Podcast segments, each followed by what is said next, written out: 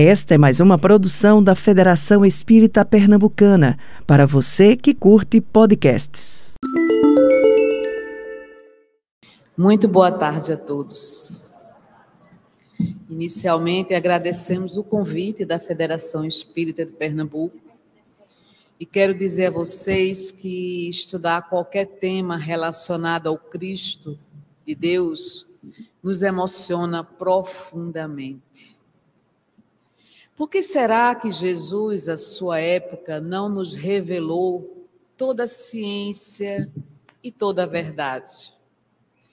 Por que, que muitos dos seus ensinamentos foram narrados através de parábolas e que muitas dessas parábolas até hoje ainda permanecem de difícil compreensão? Nós sabemos que parábola é uma narrativa. Enquanto narrativa, ela é uma alegoria sobre uma história que nos traz um ensinamento moral, um ensinamento ético, um novo proceder.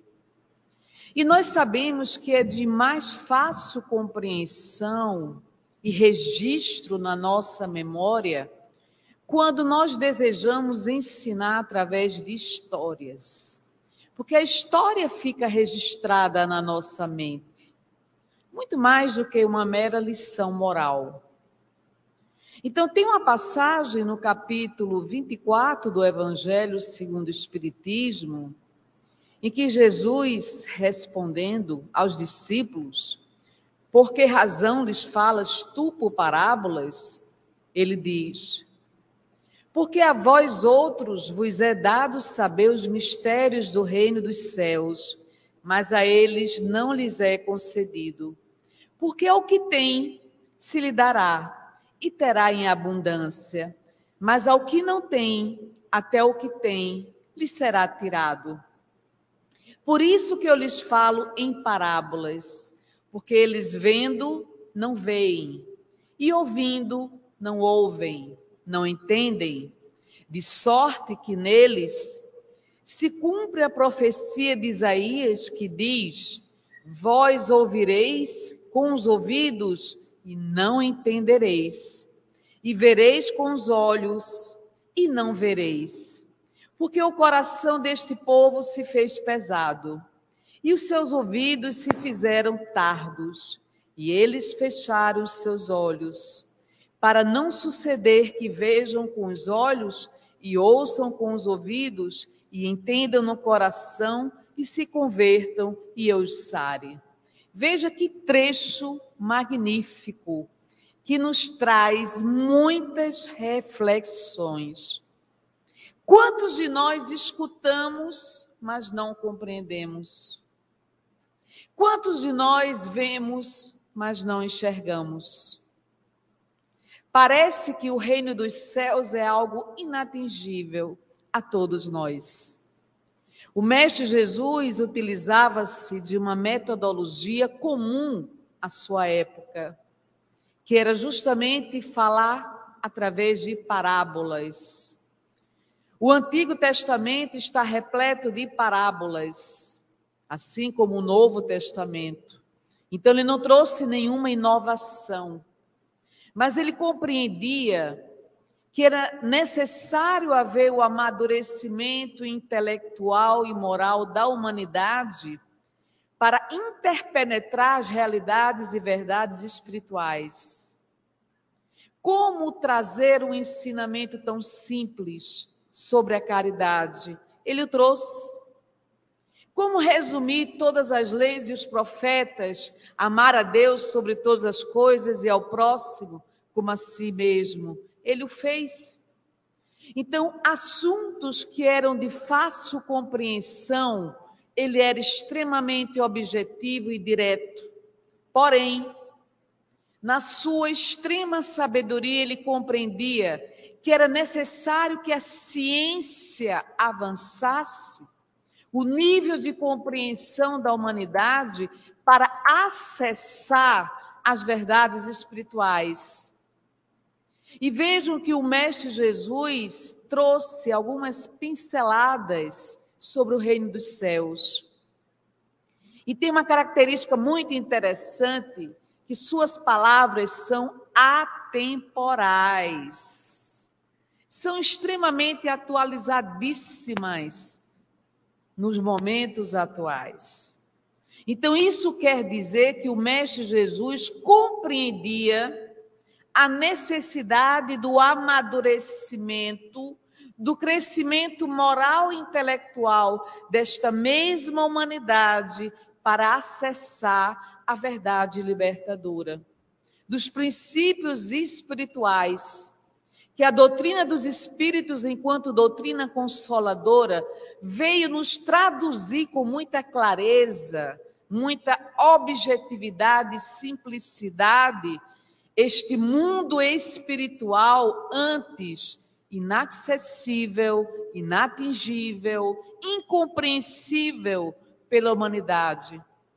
Então vejam que todos nós somos movidos, norteados por valores e visão de mundo, na nossa época, na cultura da nossa época. Então, Jesus não poderia trazer toda a universalidade dos seus ensinamentos para um povo que ainda era criança espiritualmente falando, repleto ainda de compulsividades, impulsividades, preconceitos e, por que não dizer, ignorância intelectual espiritual. Hoje nós compreendemos, à luz da doutrina dos Espíritos, os ensinamentos do Cristo. Então, quando ele nos diz que nós olhamos, mas não vemos, não enxergamos, quantas coisas acontecem na nossa vida que nós estamos desatentos. Ora, nós ouvimos, mas não compreendemos o que ouvimos fruto da nossa negligência espiritual. A nossa desatenção espiritual nos leva a ter um olhar extremamente reduzido sobre uma ambiência tão ampla que é o nosso universo, o nosso planeta Terra. Então, nós não conseguimos aprender uma totalidade de situações e fenômenos que ocorrem naturalmente na nossa realidade atual. O nosso olhar é focalizado e direcionado para aquilo que nos interessa. Então, ele veio nos trazer muitos ensinamentos, nos revelando o princípio da vida espiritual. Meu reino não é deste mundo. Olha aí, quando ele nos dizia que meu reino não é deste mundo, significaria que a humanidade ainda não o reconhecia verdadeiramente como governador do planeta Terra. Quantos bilhões de anos não foram necessários para a Terra ser hoje o que ela é? E quem preside e governa o planeta Terra? O Mestre Jesus na sua sabedoria, na capacidade de interpenetrar a alma humana, ele lia, inclusive, as angústias existenciais do próprio ser humano. Tua fé te curou, não voltes mais a pecar. Olha aí, tua fé te curou. Hoje a ciência nos fala o poder do pensamento interferindo diretamente no DNA da célula. Era necessário que a ciência avançasse. Tua fé te curou. E Deepak Chopra nos diz que nós somos a única raça biológica do planeta capazes de alterar o próprio DNA. E o mestre dizia: Tua fé te curou. O nosso poder de pensar, sentir, falar e agir se traduz numa carga vibracional que afeta e altera o nosso próprio DNA. Cuidado com o que você pensa. Cuidado com o que você sente. Exerça sobre si próprio o autoconhecimento, autodesvendando-se na ciência universal do espírito, do ser. Isso quer dizer que nós estamos começando a descobrir essa ciência universal. O Mestre Jesus dizia que nós somos luz, brilhe a vossa luz. E nós possuímos luz dentro de nós. Brilhe vossa luz.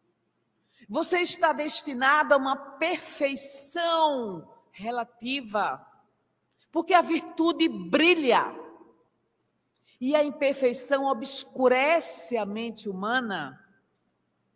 Quando nós somos movidos pela virtude, nós nos tornamos luz.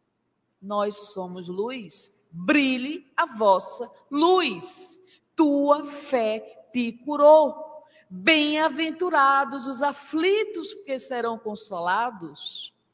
Bem-aventurados os que choram. Olha, todo o ensinamento do Mestre Jesus se traduz numa sabedoria espiritual atemporal, atualizadíssima nos momentos atuais. As bem-aventuranças do Cristo se traduzem na esperança e no consolo do poder de autotransformação. Então veja que em todos os momentos ele buscava não apenas a cura material do corpo, mas a cura espiritual. E essa cura espiritual significa você quebrar os condicionamentos que fazem com que você repita os mesmos comportamentos indevidos ao longo do tempo. Como eu posso me transformar no ser humano novo quando eu não faço mapeamento dos condicionamentos e comportamentos indesejáveis da minha própria alma? Não voltes a pecar. Alguém te condenou? Não, não te condenaram. Não voltes a pecar.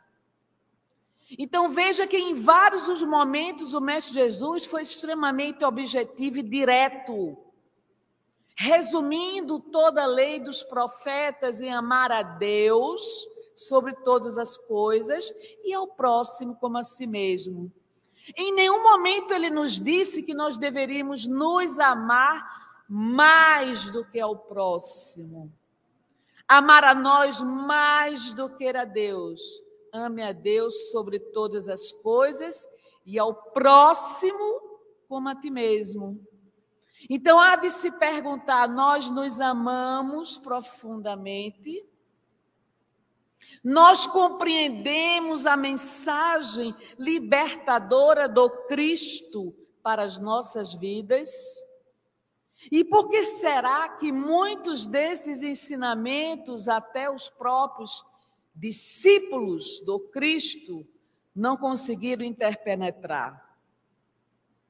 Porque ele compreendia a natureza frágil do ser humano, assim como nós o somos. Veja o nível de maturidade espiritual que nós nos encontramos atualmente. Nós precisamos amadurecer intelectualmente no processo do conhecimento da ciência universal do espírito, para interpenetrar a complexidade da nossa natureza humana tão frágil e tão vulnerável. Eu me conheço profundamente, eu compreendo os impactos dos meus pensamentos sobre a minha própria vida eu compreendo o significado da parábola dos talentos que o Mestre Jesus nos trouxe como ensinamento. Será que eu estou multiplicando os meus próprios talentos a meu benefício e a benefício das pessoas? Ou eu estou enterrando o meu talento intelectual e moral? estagnação está na contramão da lei do progresso. Como ele poderia dizer a pluralidade dos mundos habitados no mundo espiritual para um povo que ainda era tão materialista? Ele trouxe algumas pinceladas. O meu reino não é deste mundo. Na casa do meu pai existem diversas moradas. E aqui nós começamos a perceber que existe uma heterogeneidade evolutiva, inclusive fluídica vibracional, individual de cada um de nós. Somos seres absolutamente distintos e diferentes entre si. Minha impregnação digital é única, não existe outra no universo igual à minha. Nós somos seres únicos, criação divina. Mas não é possível queimar etapas no processo evolutivo do ser quando eu preciso passar pelas sucessivas reencarnações. Basta analisar do ponto de vista da atual encarnação. Carla Júlia Marcelino não é a mesma de 10 anos atrás. O meu corpo modificou-se completamente. Minhas células se modificam dia após dia. O conjunto de crenças, visão de mundo, amplitude espiritual e intelectual não é o mesmo. Quem eu era não é a mesma quem eu sou. Daqui a 10 anos serei uma pessoa completamente diferente do que eu sou hoje. E assim somos todos nós. Então, na oportunidade da bênção do tempo, nós precisamos interpenetrar os ensinamentos do Cristo na condição de bons alunos que nós o somos, para melhor gerenciar este tempo em prol do nosso progresso espiritual. Qual o objetivo da nossa encarnação? Nós estamos aqui encarnados para progredir moralmente e intelectualmente. Então, as parábolas do Cristo hoje são de mais fácil compreensão, e mesmo assim, muitos ainda não as compreendem. Quantos de nós estamos verdadeiramente internalizando os ensinamentos do Cristo de Deus? Esse encontro nosso com o Mestre Jesus é intransferível, mas só ocorrerá no momento do amadurecimento espiritual. Não basta eu entender intelectualmente os ensinamentos do Cristo. É preciso que eu os sinta. E além de sentir o ensinamento do Cristo, eu preciso internalizar esse ensinamento. Então, quando o Mestre Jesus veio trazer a revolução do amor enquanto princípio norteador espiritual nosso, nós temos que compreender sua mensagem.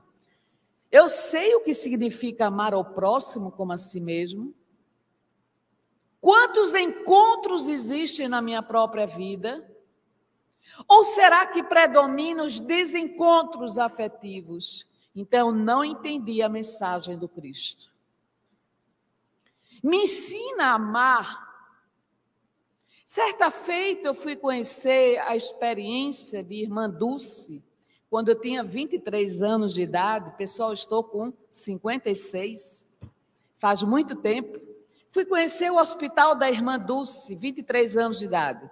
Eu queria conhecer o hospital da irmã Dulce e conhecer a mansão do caminho. Cheguei lá no hospital da irmã Dulce tinha uma placa imensa. Quem ama cuida. Aquilo se impregnou na minha mente até hoje. Quem ama, cuida. Se você não ama, não cuida. Então, quando eu fui apresentada à irmã Dulce, qual uma aluna principiante diante de uma alma gigantesca, minha garganta travou, as lágrimas caíram. E eu perguntei, irmã Dulce, o que é o amor? eu queria aprender o que era o significado do amor. Ela mal conseguia falar, porque já estava bastante doente, mesmo assim ela soprou. Quem ama, cuida. E aquilo ficou impregnado na minha alma, de tal forma que hoje, com 56 anos, estou repetindo as mesmas palavras dela. E o que me impressionou no hospital da Irmã Dulce foi a limpeza, o asseio profundo daquela instituição. Fui visitar o abrigo dela, várias criaturas abrigadas ali, como a materialização de um amor profundo que aquela criatura sentia pela humanidade. Quem ama, cuida. Se eu não cuido, não amo. Isso é revolucionário. Então, o amor não precisa apenas ser compreendido intelectualmente, ele precisa ser sentido. Quantos de nós passamos a vida inteira sem sentir o amor? E o amor liberta o ser humano do deserto consciencial. E a mensagem do Cristo foi toda norteada pelo amor. Bem-aventurados os mansos e pacíficos de coração. Bem-aventurados os humildes.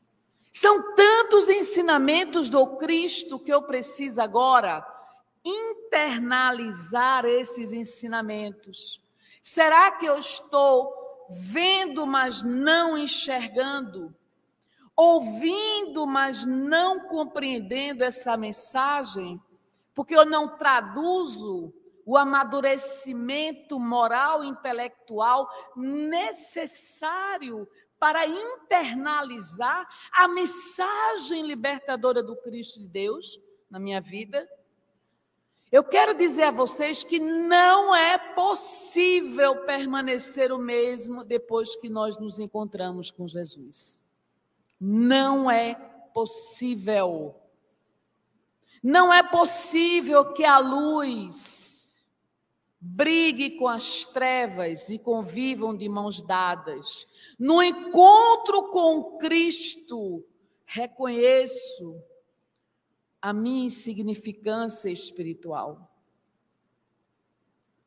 Quando derdes de comer a um desses pequeninos, é a mim que estarei a dar, estareis a dar.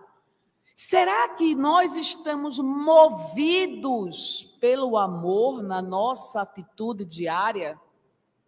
Será que o amor é tão poderoso ao ponto de me transformar num ser humano absolutamente distinto do que eu fui até então? De quantas perdas nós estamos a falar?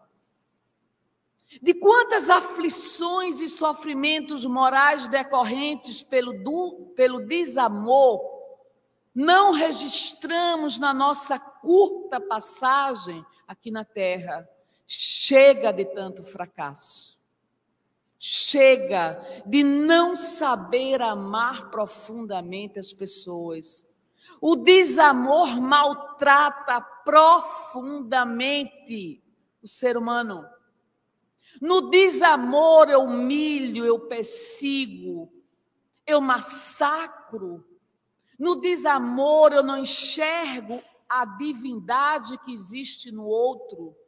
No desamor não existe empatia, não existe misericórdia, não existe compaixão, beneficência. No desamor, o que predomina é o profundo egoísmo do ser humano, que é capaz de massacrar outro ser humano em função da sua própria verdade. Chega de tanto desamor. No desamor, nós fracassamos moralmente. No desamor, nós perdemos a nossa condição de sermos humanos. E ao lado, ao invés da humanidade, nos transformamos em seres humanos rígidos intelectualmente. No desamor, a minha rigidez beira a insuportabilidade da convivência com as demais pessoas. Eu não enxergo o outro como meu próximo. Eu enxergo o outro como ameaça à minha felicidade. De tanto desamor, nos tornamos terras inférteis e áridas. Vamos nos resgatar desse processo que nos infelicita profundamente a alma humana. A mensagem do Cristo é uma mensagem de libertação espiritual. Isso quer dizer que a luz precisa penetrar na minha alma em profundidade e que eu tenha a condição de olhar o ser humano como meu irmão, meu irmão na caminhada espiritual. Onde existe amor, não existe espaço para violência de qualquer forma ou hipótese. O coração que ama profundamente não violenta a suscetibilidade alheia não faz uso do seu poder da fala para impregnar o outro com palavras mesquinhas, palavras duras, ácidas. Então, a mensagem, o convite do Cristo, agora, é para que nós possamos nos ampliar na afetividade. E todos nós, indistintamente, precisamos de afeto. Concordam? O que seria de nossas vidas sem afeto? Sem pequenas demonstrações de amor, gentileza e cordialidade. O amor do Cristo era tamanho que ele sabia que a outra criatura iria traí-lo e ele o tratava como irmão. E no momento da traição, ele olhava para aquele ser humano com compaixão, porque só o amor é capaz de fazer com que nós possamos conviver, inclusive, com aqueles que nos traem. Pessoas altamente desleais, que traem a nossa confiança. Só o amor é capaz de curar as nossas mazelas espirituais. Dores emocionais, todos nós as temos, em graus variados. E quem vai curar as nossas dores emocionais? O Cristo de Deus. Eu sou o caminho, a verdade e a vida. Ninguém chega ao Pai senão através de mim.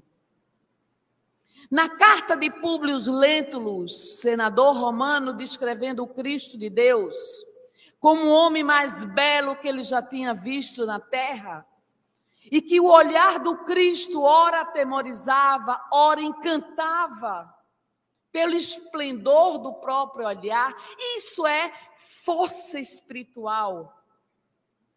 Um ser humano gigantesco espiritualmente, como Cristo, de Deus, pertencente à ordem crística, o olhar dele interpenetrava nossas almas.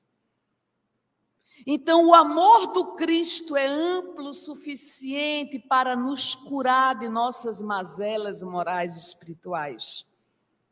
Então, talvez fosse o momento de, a caminho do Damasco, nós fizéssemos a seguinte pergunta: Jesus, o que tu queres que eu faça? Jesus, o que tu queres que eu faça, assim como Saulo de Tasso fez? Meus amigos, a proposta do Cristo é tão revolucionária que não é possível você permanecer a mesma criatura que antes. Quando você conhece Jesus, não é possível. Imagine o trabalho do mundo espiritual para trazer o Cristo de Deus para o nosso planeta. Quantos milênios não foram necessários para que o Cristo pudesse vestir a indumentária material deste planeta, nascendo numa manjedoura E até o seu nascimento nos traz um profundo ensinamento da humildade, da simplicidade e da realeza espiritual do Mestre Jesus. Toda a trajetória de Jesus tem um significado profundo. Quanto maior espiritualidade, menor materialidade. Isso quer dizer que nós temos o poder da nossa ampliação espiritual. Mas para isso nós precisamos aprender a disciplinar a nossa força mental. Utilizando a nossa mente a nosso benefício e não contra nós. Favorecendo através de bons pensamentos a expansão, ampliação espiritual. Desejas seguir-me? Carrega a tua cruz. Não pensemos que seguir o Mestre Jesus será uma tarefa fácil, porque todos nós seremos sujeitos a escândalos, perseguições, traições, falta de lealdade, inveja por parte daqueles que não conseguiram acessar a própria luz. Mas o criminoso do passado agora poderá se render à espiritualidade. Será que nós não somos os criminosos de outras encarnações? Que agora, unidos e reunidos pela luz da doutrina espírita, estamos aprendendo a mensagem libertadora do Cristo? O meu guia espiritual me fez o seguinte alerta.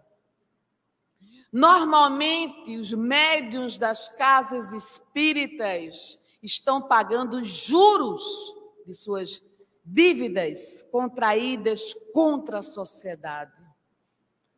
Então, não imaginemos que estamos a turismo no processo da atual encarnação. Nós fomos convidados a reencarnarmos nesse planeta para aprendermos lições que são absolutamente necessárias para o nosso alinhamento espiritual.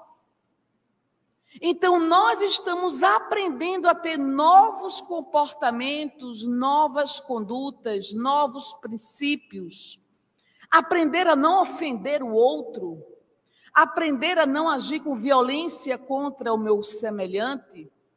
Aprender a sermos coadjuvantes na criação divina. Mas para isso é necessário que eu vá me purificando espiritualmente. Olhe, para nós conseguirmos nos desfazer de uma imperfeição, muitas vezes uma encarnação ainda é pouco. Essa imperfeição está internalizada no nosso psiquismo, em forma de condicionamentos e padrões comportamentais. Porque eu repito o mesmo comportamento indevido? Porque eu cometo os mesmos erros? Porque eu não atuo a nível de consciência, o meu inconsciente interfere na minha realidade, nas minhas escolhas diárias. Eu sou espírita, estou repetindo o mesmo erro? Não é possível. E aí começa a se instalar os duelos mentais na nossa mente. Será que Jesus não sabia disso? Os conflitos conscienciais que nos atormentam a alma. Todos nós temos conflitos, mas o que eu gostaria de passar para vocês é a mensagem consoladora da doutrina espírita. E ele sabia que ele enviaria o consolador prometido para que nós pudéssemos nos locupletar desse banquete espiritual que a doutrina dos espíritos nos possibilita e oferece. Não desista de você. Resgate-se enquanto é tempo. Ah, mas minha vida é cheia de fracasso. Não importa. Faça agora. Se reconcilie com seus adversários. Ame profundamente sua família. Perdoe-se pelos erros que você já cometeu na vida. A doutrina não nos massacra, nos liberta do próprio erro. Veja que você pode dar um passo todos os dias nessa autoconstrução da sua personalidade.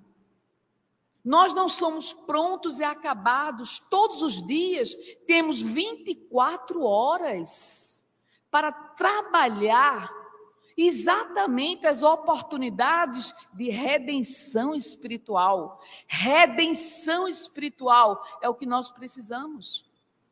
Então não desista de você. Deus te ama profundamente. Te ama a tal ponto que sacrificou o seu filho amado pela própria humanidade terrestre.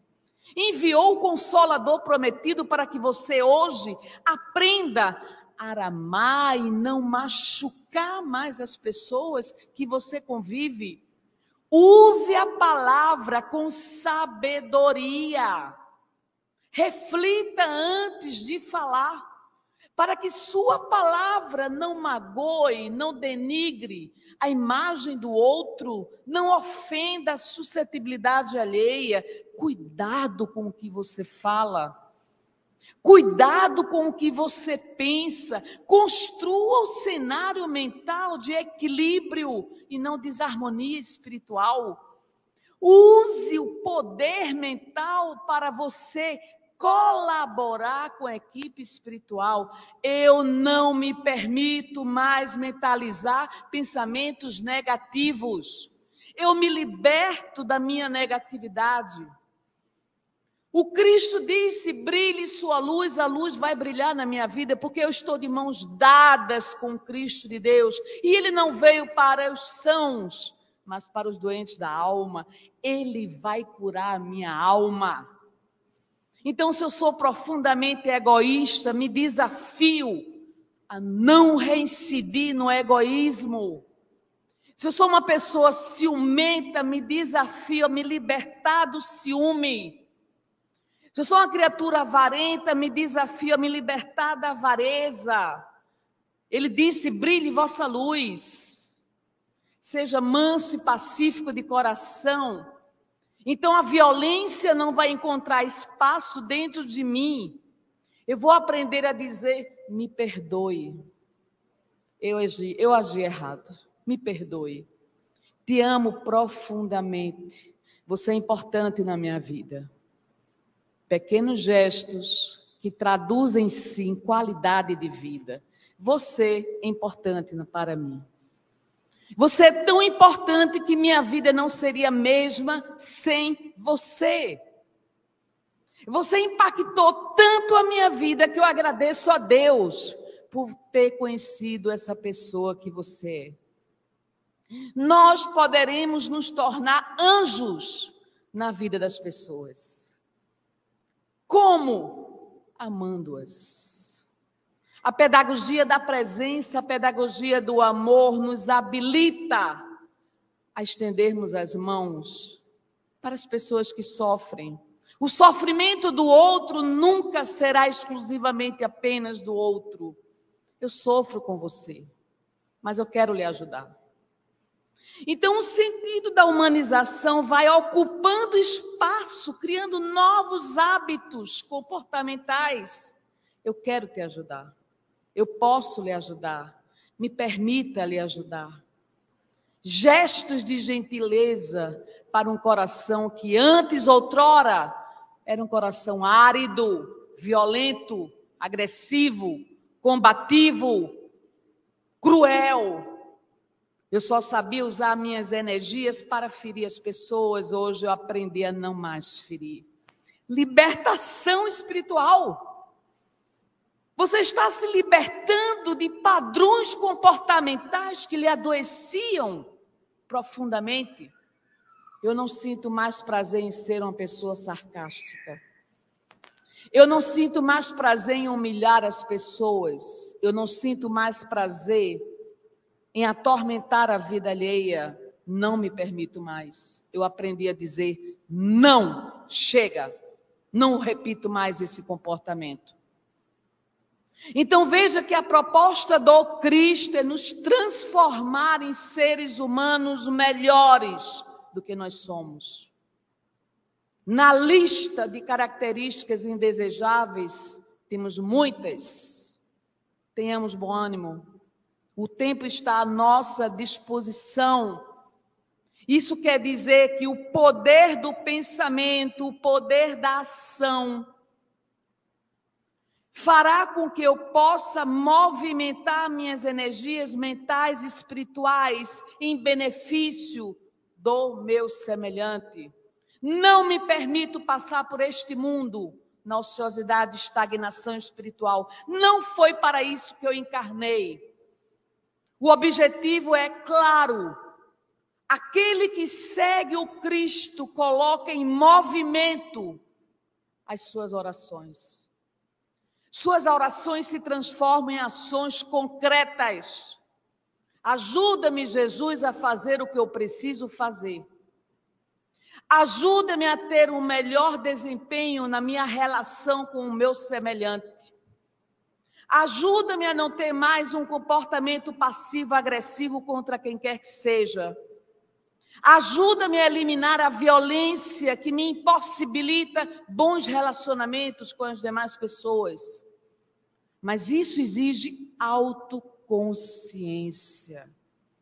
Na autoconsciência, eu mapeio a minha personalidade.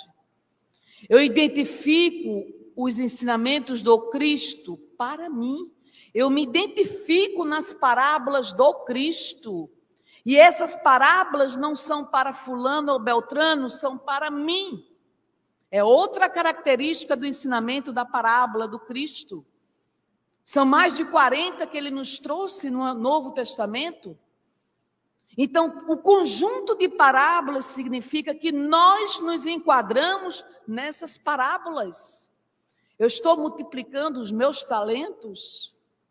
Eu sou o filho pródigo eu sou aquela criatura que não soube colaborar e não soube valorizar a presença das pessoas na minha vida.